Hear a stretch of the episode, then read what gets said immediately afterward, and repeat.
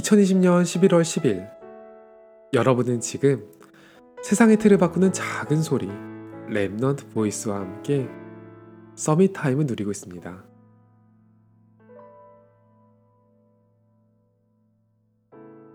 적당히 잘 말하다가 말문이 막히면 그리스도 이야기하는 사람들이 있어요.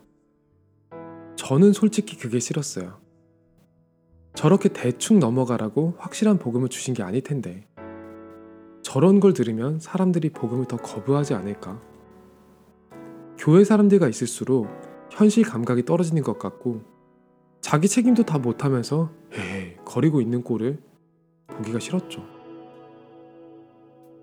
시간이 지나서 제가 부족해지는 때가 왔어요.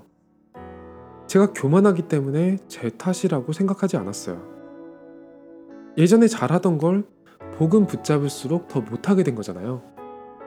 교회에서 내 시간을 빼앗아갔기 때문이라고 분석했죠. 저는 제 자신도 교인들도 용서할 수 없었어요. 전 남들과 구분된 스마트한 전도자의 삶을 살고 싶었거든요. 예배 시간에 나오는 말씀이 제 마음에서 튕겨져 나오는 시간이 왔어요. 목사님은 저런 말씀을 하시는 게 직업인 거지. 야, 말씀에서는 영적으로도 기능으로도 다 서밋이 되라고 하시고 막상 기능을 쌓을 시간은 전혀 안 주는구나. 어디 가서 나 같은 사람이 교회 다닌다고 하면 교회 욕먹지. 부끄러워서 말을 못하겠다. 그쯤 됐을 때 제 마음속에 소원이 하나 생기더라고요. 살면서 한 번은 색안경 벗고 마음 편히 예배드릴 수는 없는 걸까? 뻔한 복음 뻔뻔하게 선포하는 곳이 교회라며 나도 살면서 한 번은 딱 한 번은 뻔하게 모든 것을 누릴 수는 없는 걸까? 내가 잘못했으니까 다시 돌아올게요. 이게 아니라 어제의 생각에 상관없이 오늘 참 자유롭고 싶다. 기도했어요.